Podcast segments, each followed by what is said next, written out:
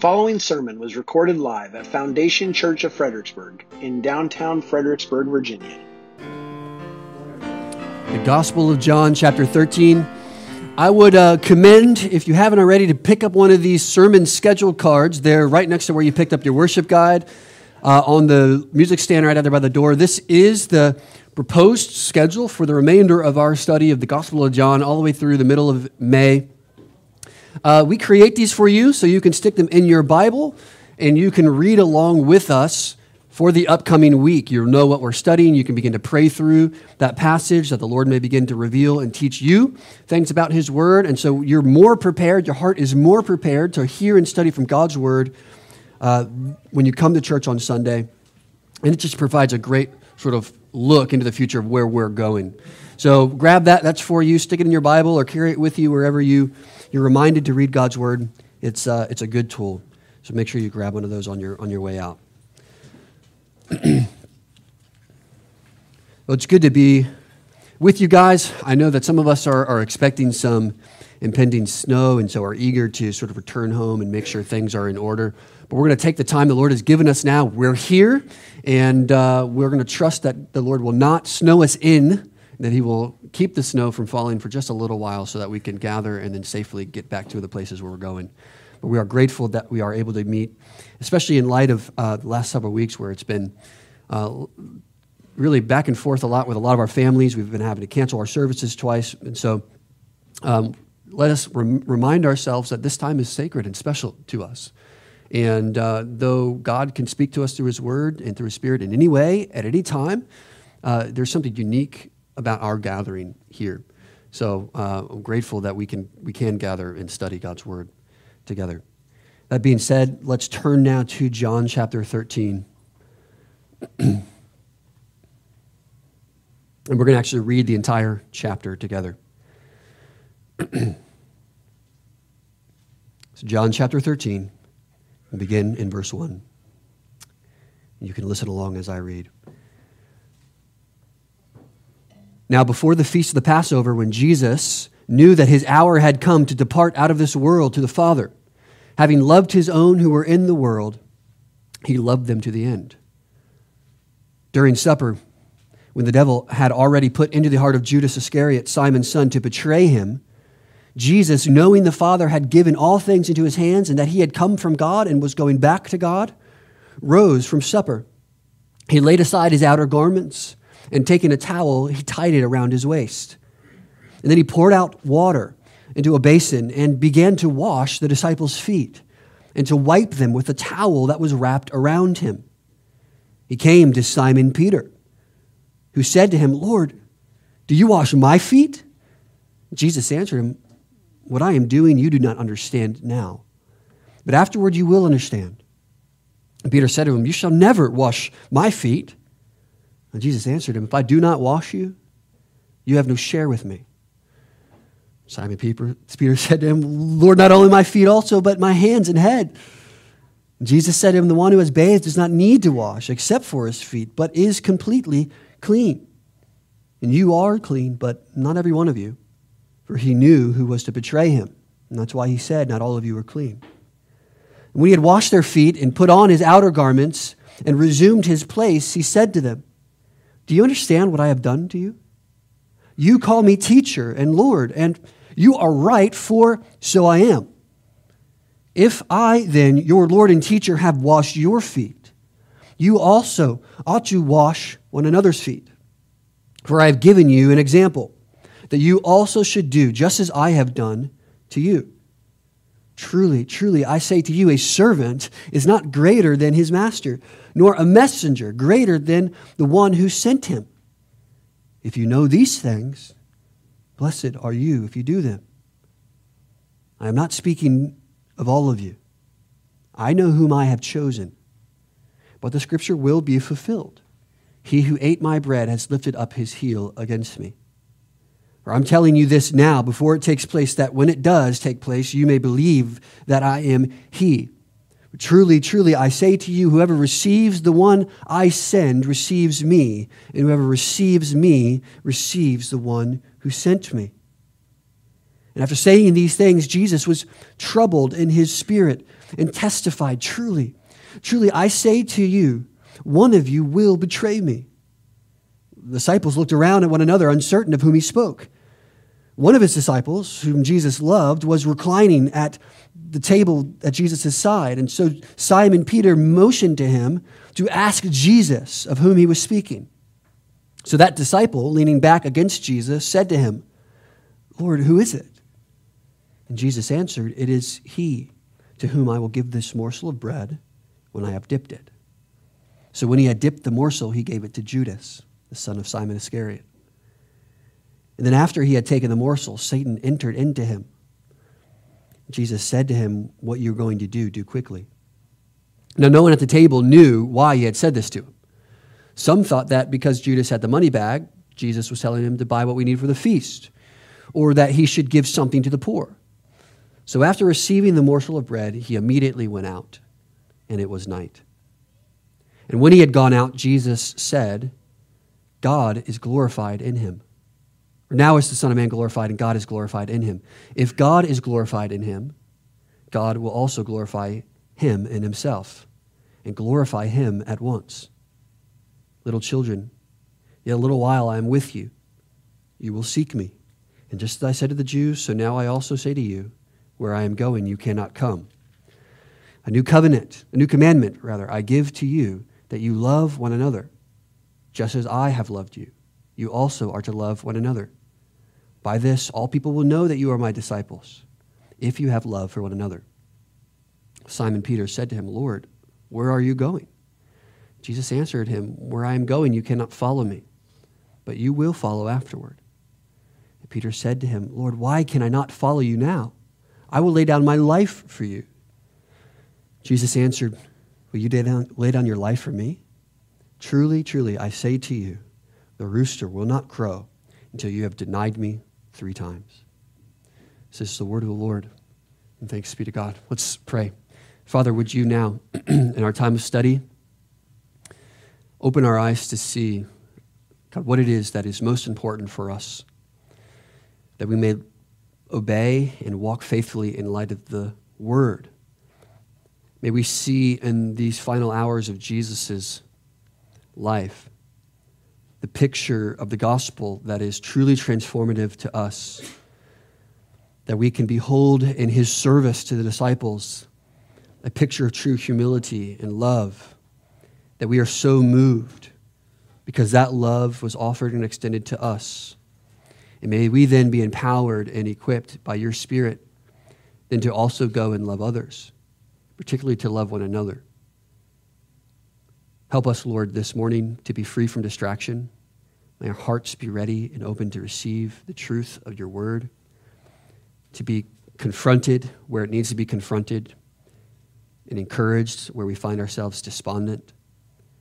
Let our souls and our countenance be lifted, and let our pride be brought low. We pray for those who are not here because of sickness or distress or other circumstances. God, I pray that they are encouraged, that their health would be recovered, that they find time to dwell and meditate on your word, perhaps as they listen now or read this morning, that you would comfort them and draw them to yourself. And for those who are not here because they have made choices that do not honor you, we pray, God, that you would begin to confront them by your Spirit and draw to their mind the necessity of knowing you and reconciling to you, and that they would take steps as you have given them the ability to do so, to be reconciled. We pray, God, that you would teach us now, as always. In Jesus' name, amen. Well, as you know, there are a lot of ways for us to learn how to love. We don't need to look very far for teachers to teach us how to love. In fact, this is quite natural. God gave us families, and some of the most important teachers of how to love are our own family members. Our parents, for instance, are meant to be an example and a picture of what love can look like. True, genuine love, not only for one another, but parental love, motherly or fatherly affection and love. Love for others as we observe our parents interacting with the world. But it's not just those in our lives and in our household, but we find ways to love from the culture. The movies we watch often paint a picture of what love looks like, or what love feels like. Sometimes these movies get it right. Often these movies will get it wrong. We can look to the music we listen to to tell us what's important about love, what we think love needs to make us do, about how people want to be loved or ought to be loved. There are a lot of teachers that want to teach us how to love. And some of this may be helpful. The majority of it is probably not. But Christian love, that is love that is characterized by Jesus' own love, is only taught by Christ. We can observe the love of Christ in others as they submit and obey the teaching of Jesus of how to love. But it is only Christ who can teach Christians, his own disciples, what love is to look like. Even Paul, in First Corinthians thirteen, the most famous passage in the Bible on love, does not draw from his own philosophical understanding of love, but he looks to Christ, who modeled all of those characters and qualities of love that we read from this morning. Jesus is our instructor in the school of love, and he speaks to us most clearly here to his disciples about the nature and the character of love that his people are to possess. And so we can and should look to others to observe this love in action, as those who are faithful in Christ and mature in his word and teaching submit themselves to his instruction. We ought to expect then that they love others well. And where they succeed, we should follow. As Paul would then say, follow me as I follow Christ. But we ought to always have our eyes fixed on Jesus, who is the picture, the model, the epitome of love. Not this washed out, silly, esoteric kind of love that the culture, our songs, or our movies tend to paint for us, but true, genuine love that offers ourselves to others for their good. The main idea this morning that we see from our passage will be this, that the love of Christ for his own, that is his own disciples, his own people, the love of Christ for his own is both the end and the means of the Christian's life. It is both the end and the means of the Christian life. By end, I mean that the love of Christ provides for us the standard or the goal of what Christian love should look like. When we say Christian love, we mean love that is like Christ's. So we ought to look to Christ as the model, the example, the archetype of what love is, what it looks like, what it does, how it feels. So for our own life, the love of Jesus for his own, modeled and demonstrated here not only in our text but in all of the Gospels, is the end of our example. That is the standard and the goal that we pursue as we exercise love. But it's also, I said, the means of the Christian life. And by that I'm saying that our fuel or our motivation to love one another, to exercise the kind of love we see modeled by Jesus, is the love of Jesus itself. We are compelled by Jesus' own love for us to continue to love others and one another and even God. We are, that is, enabled or equipped by the love of Christ to love others faithfully. So when I say that the love of Christ for his own is both the means and the end of the Christian life, that is, we strive for the same love that Jesus possessed and demonstrated. We also are compelled and carried along by that same love to that end. So what we're going to do is through this text and through chapter thirteen here is examine five characteristics of Christian love taught by Jesus to his disciples. so that our lives may then pursue the picture of love that Jesus models and lays for us. Five characteristics of Christian love taught to us by Christ here in chapter thirteen. The first we need to examine is the definition of love. Notice this in the first verse of chapter thirteen. John writes about Jesus, "Now before the feast of the Passover, when Jesus knew that his hour had come to depart out of this world to the Father, having loved his own who were in the world, he loved them to the end." Now this just simple sentence here in the beginning of the washing of the disciples' feet and the pointing out of the disciple who would betray him and the command that he will give that they love others and the prophecy of Peter's denial even and the picture of love that he'll go on to paint in the rest of the gospel here begins with John's word here that he has loved them, it says, to the end. So Jesus for us paints the definition of love. Remember, he is the model, the goal, the archetype of what love is to look like and is to do. And we see this contextualized not simply because he has a strong emotion for his disciples, but precisely because he understands and has knowledge of the exact moment and the importance of his love for them. It says, when Jesus knew that his hour had come. Interestingly, in this part of the narrative here, in the Greek, John records the, the, the picture here in the present tense. That is, Jesus knowing that his hour had come. Even as he, he narrates the events of Jesus getting up and washing, it's all in the present tense, as if to place us right there in that moment. Now remember, Jesus had just come to realize that the hour of the Son of Man to be glorified and lifted up is here. Greeks came to have audience with him, and he understood that that coming from the Greeks triggered the shift from the hour not yet at hand to the hour now at hand. That hour, of course, being the hour of his death, of his suffering, that God would glorify himself through Jesus' own life and death, and ultimately vindicated in his resurrection. So that knowledge that the time of Jesus' death now is impending, he says, that he loved them. So in this context, one of the strongest statements about Jesus' love for his own people is placed.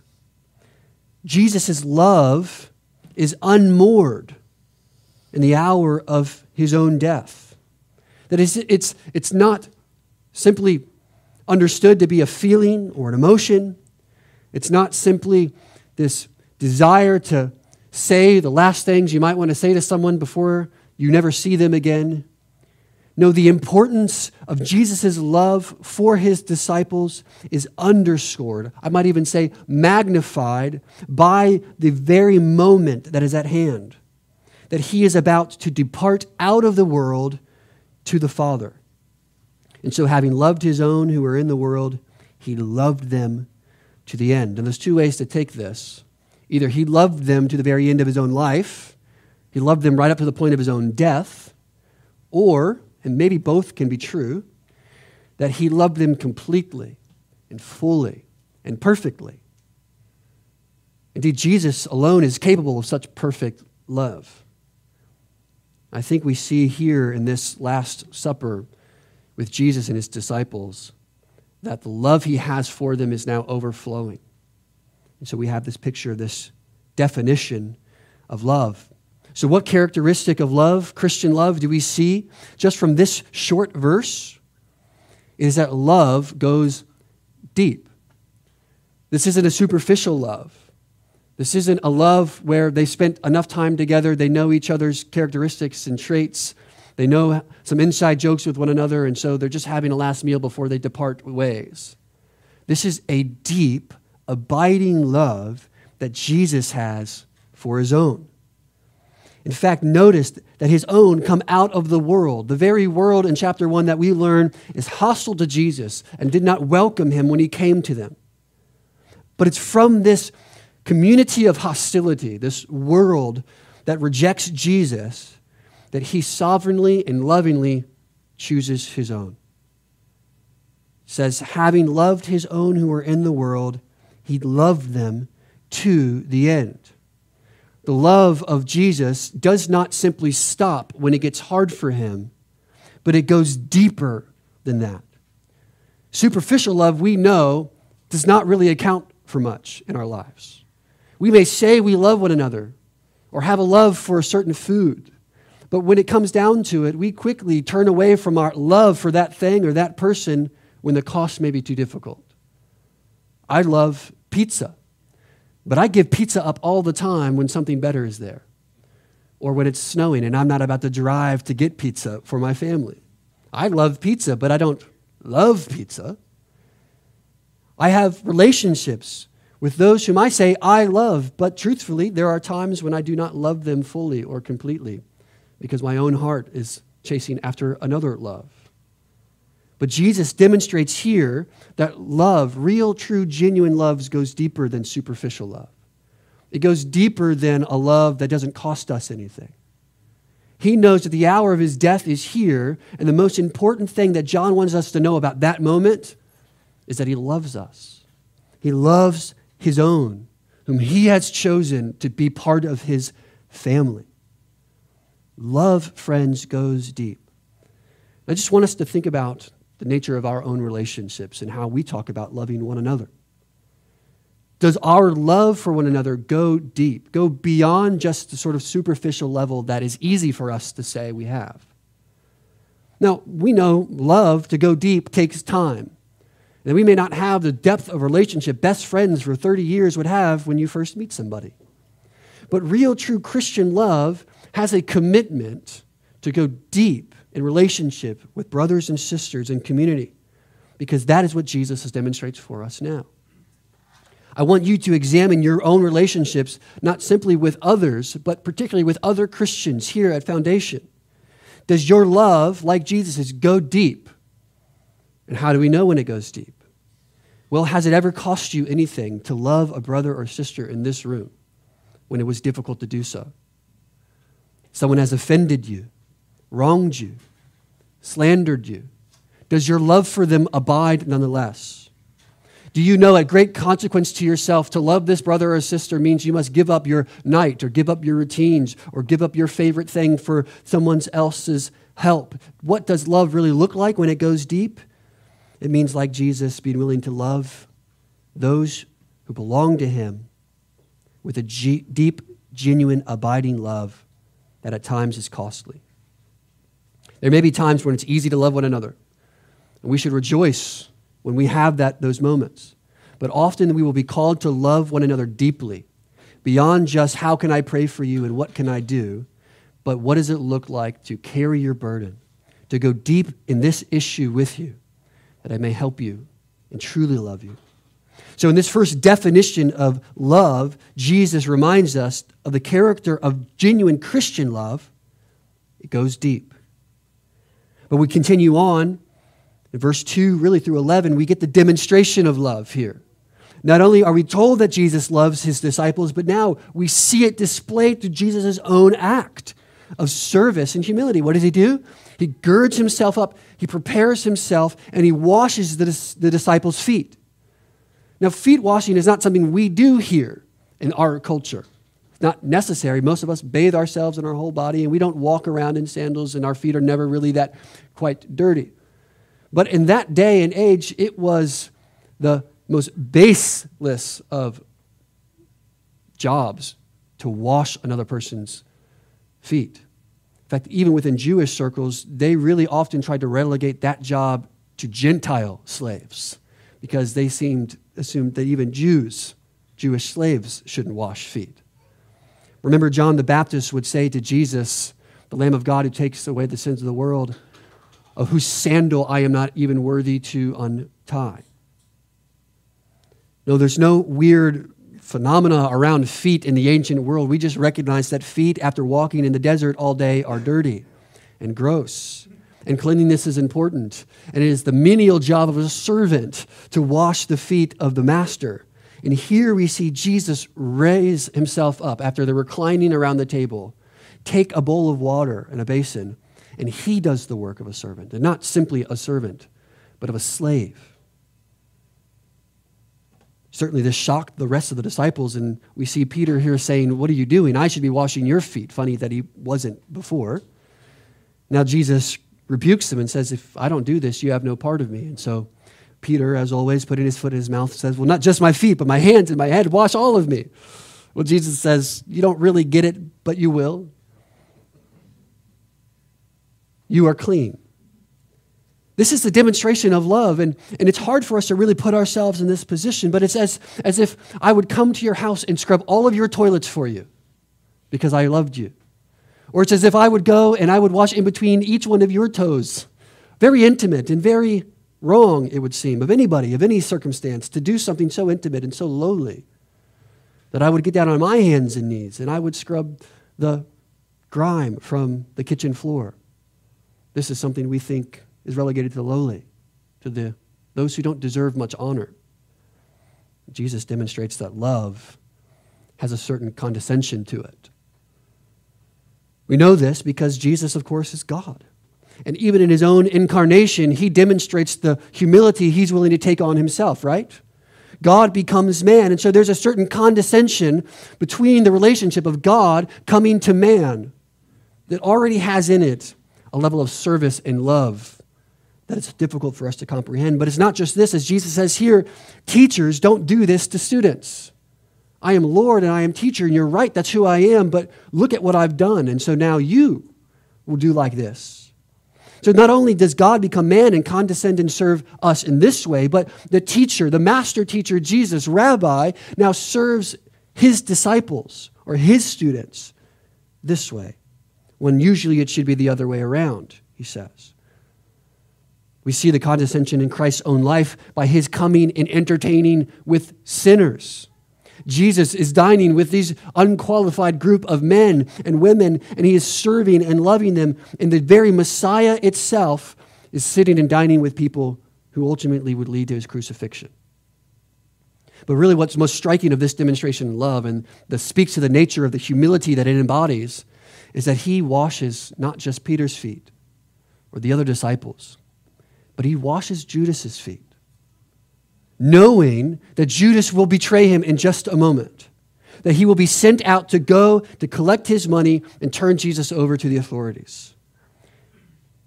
Friend gets down and washes the feet of his betrayer. This is the demonstration of love, and this is what it means to go deep into love. Not only are we to be in all of the condescension of this demonstration of love, but also to see the necessity of it. When Jesus says to Peter that if you don't let me do this, you have no part of me, what he's saying is this foot washing is not the most humiliating thing I'm going to do for you. You think this is lowly? Wait till I am crucified. And if you don't let me do this, you have no part of me. So notice the necessity of the demonstration of this love so that Peter and the disciples can get it in their minds that if they are to love one another, it needs to look like a lowliness. And so that's the nature and the second characteristic of love, Christian love. The first was that love goes deep. But secondly, we see here that love gets low. I mean, it gets low. This isn't false piety or false humility. Ah, no, no, I'm not that great. No, you're no, you're better. No, you. This is a, I love you, and I will serve you. He has taken off his outer garments. He has adorned himself with a towel, which he uses to clean the disgusting feet of those who will, in a moment, run away from him because it gets difficult to follow. The nature of Christian love is not only that it goes deep, but that it gets low. Well, friends, this, this calls us to consider the nature of our own relationships with those whom we say we love, not just our paternal family, but here in the church. When we say we love one another, do we demonstrate it by genuine acts of service? It's easy enough for me to send a pizza. There's a recurring theme, I think, about my analogies here of pizza. It's easy for me to send something online to your house, very little cost, maybe twenty dollars, and that's it. But would a great love and service to you look like simply pressing a button on the internet without any much thought afterward? Or would it be a genuine, loving humility that comes alongside and serves you. Love that goes deep and love that gets low is costly, and it is hard. And you and I are not used to doing this. Our culture, our world, and our hearts tell us that if we want to genuinely be great, we must have those serve us. The greater you are, the more you are served. But here Jesus flips the paradigm on its head and says that if you want to be great, you must be the least of all. You must get low if you are to love one another. So in Christ, we see the definition of love, in which love goes deep. And here, through his demonstration of love, we see that real Christian, genuine love gets low. But then he turns to his disciples there in verse twelve, and there's a demand now we see of love. Look at verse twelve through seventeen. He says, when he had washed their feet, he put on his outer garments and he resumed his place, that is at the table. He said to them, do you not understand what I've just done? You call me teacher and Lord, and you're right, for so I am. And if I then, your teacher and Lord, have washed your feet, you also ought, wash, ought to wash one another's feet. For I've given you this example that you also should do just as I have done for you. Skip ahead into verse thirty, and he gives what he calls this new commandment. After Judas goes out, he says, now the Son of Man is glorified, and God is glorified in him. And if God is glorified in him, God will also glorify him in himself and at once. And so, little children, I say, let a little while I am with you. You'll seek me, just as I said to the Jews. And so now I say to you, where I'm going, you cannot come. He says here, God will glorify himself. He's spoken of this already in chapter twelve. And he's saying, in a moment, I'll be gone. And so what you are to do in my absence is this, verse thirty-four, a new commandment I give to you, that you love one another. Just as I have loved you, you also are to love one another. For by this, all people will know that you are my disciples, if you have love for one another. So the demand on, of love demonstrated here by Jesus and commanded to his disciples is to possess a commitment to love one another deeply and lowly. The kind of love demonstrated by Jesus in his own love and service to his disciples is a love that goes deep and goes low, but also is a love that is lived loudly. The demand of love on Christians is a commitment to love one another. It's not an option. We are to love loudly. What he says here is, as he has led the example, we are to follow. This is what we end up following Jesus in. There's a place and a time where we cannot yet follow Jesus to where he is. He speaks to Peter. But in this, we do follow him. And in our following, in our loving of one another, we live out loud the doctrine of love. This Christian example of love that goes deep and love that gets low, low is a love that is loud. Notice he says here that by this all people will know that you are my disciples, if you love one another. That is, the world will look at you, disciples, and they'll see how you love one another, and they'll be able to tell if your love is superficial, if it's not deep at all. They'll be able to tell if your service to them is one of convenience or one that is truly costly. And if it is costly, if it is low, if it is deep, then they will see resonantly that Jesus is real and true. And they'll crave and desire that kind of love, which leads them to the cross. The nature of true Christian love is that it must be lived loudly if you or I will love one another. Again, there may be opportunities where it is easy, simple, and convenient. It's no skin off my back to come and spend a time with you over coffee and talk about the Bible. I love that. But there is times where it costs me greatly to love others. And this is how those who look at the church will know whether our love is genuine. If it's loud, if it's true. So the demand of love on the disciples is not an option, it's a necessity. And it must be lived loudly. But we have this picture of the defect of love in Judas's and even Peter's own example. We noticed just earlier in that passage then, verse twenty-one, he says that Jesus was troubled in his spirit and testified and says, truly, truly, I say to you, one of you will betray me. Now, John probably is the one that's spoken of here as the, the one that Jesus loved, reclining at the table by Jesus' side, that Peter says, ask Jesus who he's talking about. Now, Jesus apparently only answers John because the other disciples don't know why Judas is leaving. But John knows, and he records this.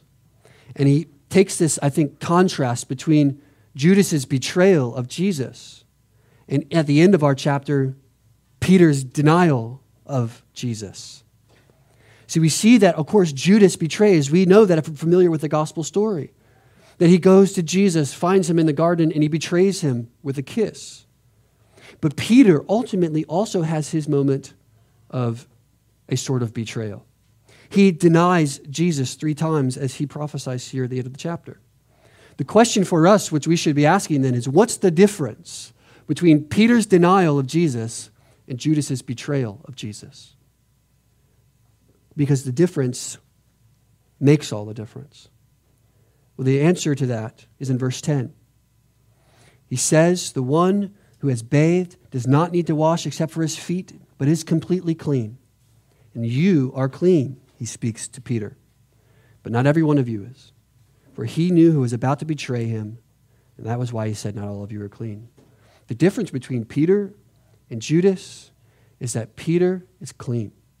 And Judas, his heart, is not. What's wrong with Judas's heart? Well, it says in verse two that during supper, Jesus knew that the devil had already put into the heart of Judas Iscariot to betray him. And we know in verse twenty-seven that Satan entered into Judas. Now, regardless of what you believe is really happening here and the work of demonic possession or otherwise, we understand that Judas does not have a love for Jesus at all. His heart does not follow after Jesus. He, indeed, has not been made clean by the teachings of Jesus or the love that Jesus demonstrates for him even after washing his own feet. And so whatever Satan is able to leverage in Judas's heart, it's this, that his love for Jesus was neither deep nor sincere, and so Judas was able to simply accept thirty shekels of silver for the price of Jesus' life. Whereas Peter, Peter, as foolish and as headstrong as he is, loves Jesus. Maybe a little too much, maybe a little too eagerly. But Jesus, being kind and gracious, reminds him that there will be a time where Judas, Jesus, or Peter himself will deny him.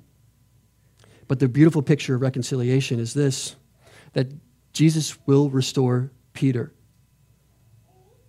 The character of love, of Christian love, we receive from this picture, the contrast between Judas and Peter, is that love makes us whole. What true, genuine Christian love does is not only goes deep with us through our trial, not only gets low in service of others, it's not only loud that it might show the wisdom and the glory and the beauty of Jesus, but it makes us whole. As we practice love and we receive love from one another, we are restored to God. We are made whole in our sacrifices and in our sins and our failures. Love restores us. What does the Bible tell us? That love covers a multitude of sin. This means that we're able to look with one another and care for one another and restore one another into our fellowship because we love one another. It doesn't mean that sin is to be swept under the rug or ignored or not dealt with. It means that love is the permeating quality of our relationship. And so when you're sinned against and you love, that person is restored. There may need to be reconciliation and restoration, but ultimately, love makes us whole. So in our hearts, there's a desire to run away from love because it costs much. There's a difficulty and at times an impossibility for us to love God fully and completely, to obey His word, to listen and obey His teachings. That's because our heart, being corrupt, does not want to obey, does not want to love. But Christ's demonstration of love that goes deep and low enables us to be restored. It makes us whole. And so though you and I operate with a defective sort of love, Jesus' perfect love enables us to live more fully and completely. And this is the work of sanctification. Our love continues to be more full and more faithful, and love will make us whole. Well, lastly, I want to look at just the end of the chapter again, Jesus, Peter's potential uh, betrayal. We see not only the definition of love of Jesus, his own commitment to his people, and the demonstration of his love as he washes their feet, and the demand of love that he places on his disciples to love one another, or the defect of love that each one of us carries into our relationships. Here we see ultimately the destination of love. In verse thirty-six, He says that he is going where Peter cannot come. Where I'm going, you cannot follow me now, but you will follow afterward. He says this to the Jews, and he says it before over and over again. In fact, chapter fourteen tells us a little bit more about where this going takes place. But Jesus really is going to two places where the disciples cannot yet go. The first and most immediate is the cross. And the disciples are not willing to go to the cross yet with Jesus. All of them will run away. Judas just simply beat them all to the punch. But Peter here will deny Jesus. All his disciples will look from afar. They are not yet ready to go to the cross, to walk in perfect love with Jesus. And so they can't come with him. But there's a second sense in, in which he's saying, you cannot come. Where Jesus is going is not somebody to the cross, but he's going to the Father. He's going to make a place, it says in the next chapter, for his disciples to come. And this going to the Father and this going to the cross is securing and making possible two primary things for his disciples and for us.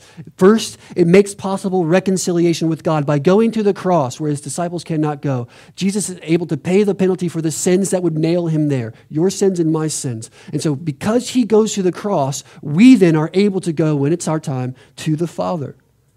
Jesus goes to the cross, and by going to the cross, he makes a way for us to be reconciled with God. That heart that is corrupt and unable to love God, his law and his word, to follow after his commandments, and to even love one another, is restored and made whole by being reconciled to God by faith. And it is necessary then that Jesus goes to the cross to secure that for us. But he also must go to the Father.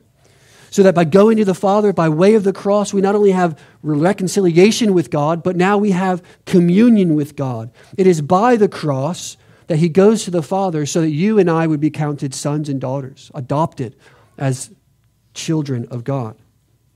If you want reconciliation and you want communion, Peter, you have to let me wash your feet, go to the cross, and then leave you for a time. It is the only way to be reconciled and have communion with God. And so he tells Peter, you don't understand, I know, but soon you will.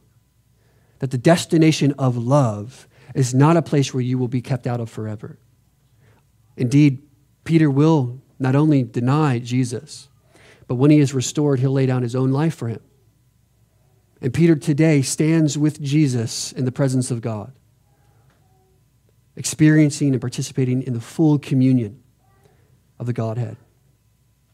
The characteristic of biblical love, Christian love, then, that we see in this passage here is ultimately that love leads the way. Not only does love go deep and go low, not only is love loud or makes us whole, we know that love leads the way. That we cannot ultimately get to the Father unless we are willing to love. We cannot get to the Father were not for Christ's love for us. And we cannot fully obey the commandment Christ gives to us if we are unwilling and unable to love. Love must lead the way. When we read in First Corinthians thirteen that faith, hope, and love remain, but the greatest of these is what? Love. Love leads the way. That's the single most important characteristic of the Christian's life is love. Love for God, love for his word, love for his people, love for Christ. And it is that love, manifested and experienced in a manifold way, which leads us to the destination of love, which is the Father's side. Reconciliation with God, communion with God, ultimately the place in heaven where believers will dwell for eternity. See, only love can transform our suffering into glory. The suffering of Jesus is only a glory for him because it is in love he lays down his life, and in love he has called himself. It is only the glory of God's people when they lay down their life in love and service to God and others that their love is glorifying to both them and God ultimately. If you want to transform your suffering, if you want to transform the way you serve others, lead with love. And let love lead you. When we look at this picture of true, genuine Christian love, we see that it goes deep. The relationships we have with one another need to go deeper than just surface level. We need to be able to ask each other the hard questions and walk with one another in the difficult times of our lives. It also must go low, in that we're willing to serve one another in ways that we think might be otherwise beneath us. What we really genuinely come to understand is that love is never beneath us, even if it means we serve each other in menial ways. We know that love is loud, so that when we commit to love one another, not the option, but the requirement to love one another, we display the love of Christ in and through us.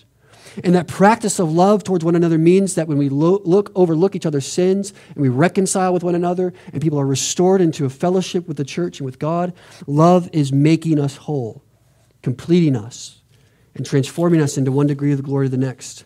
And when we let love lead the way, we know that all the suffering and all the difficulties that we experience ultimately transform to glory. That the promise leads us to the destination of eternity with God in Christ. Brothers and sisters, we know that when we examine our own relationships and practice of love, we fall short of this. I do. I know you do.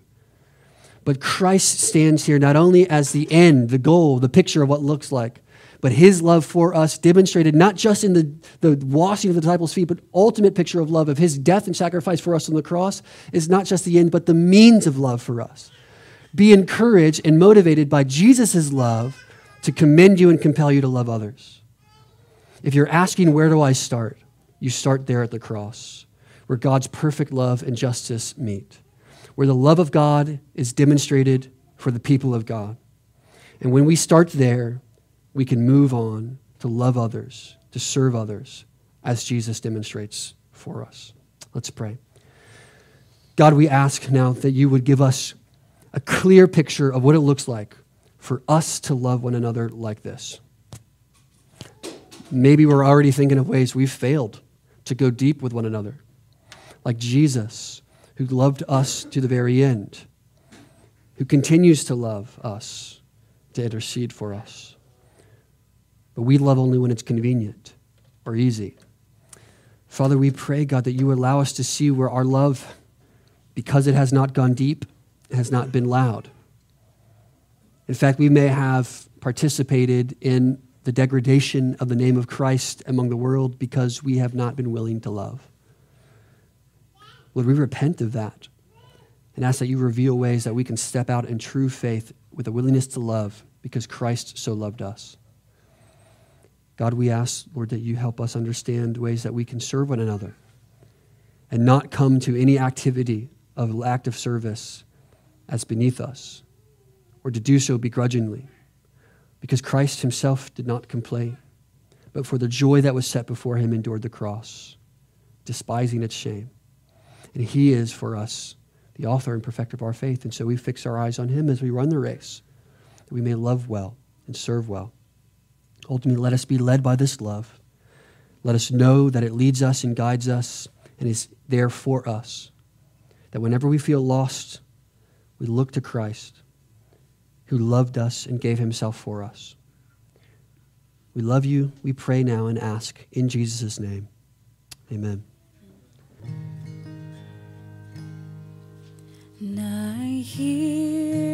All sermons are released under a Creative Commons, non-commercial, no derivative three point oh license.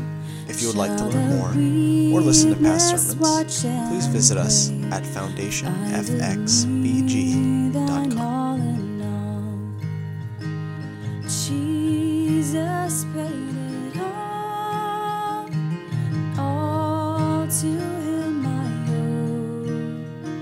Say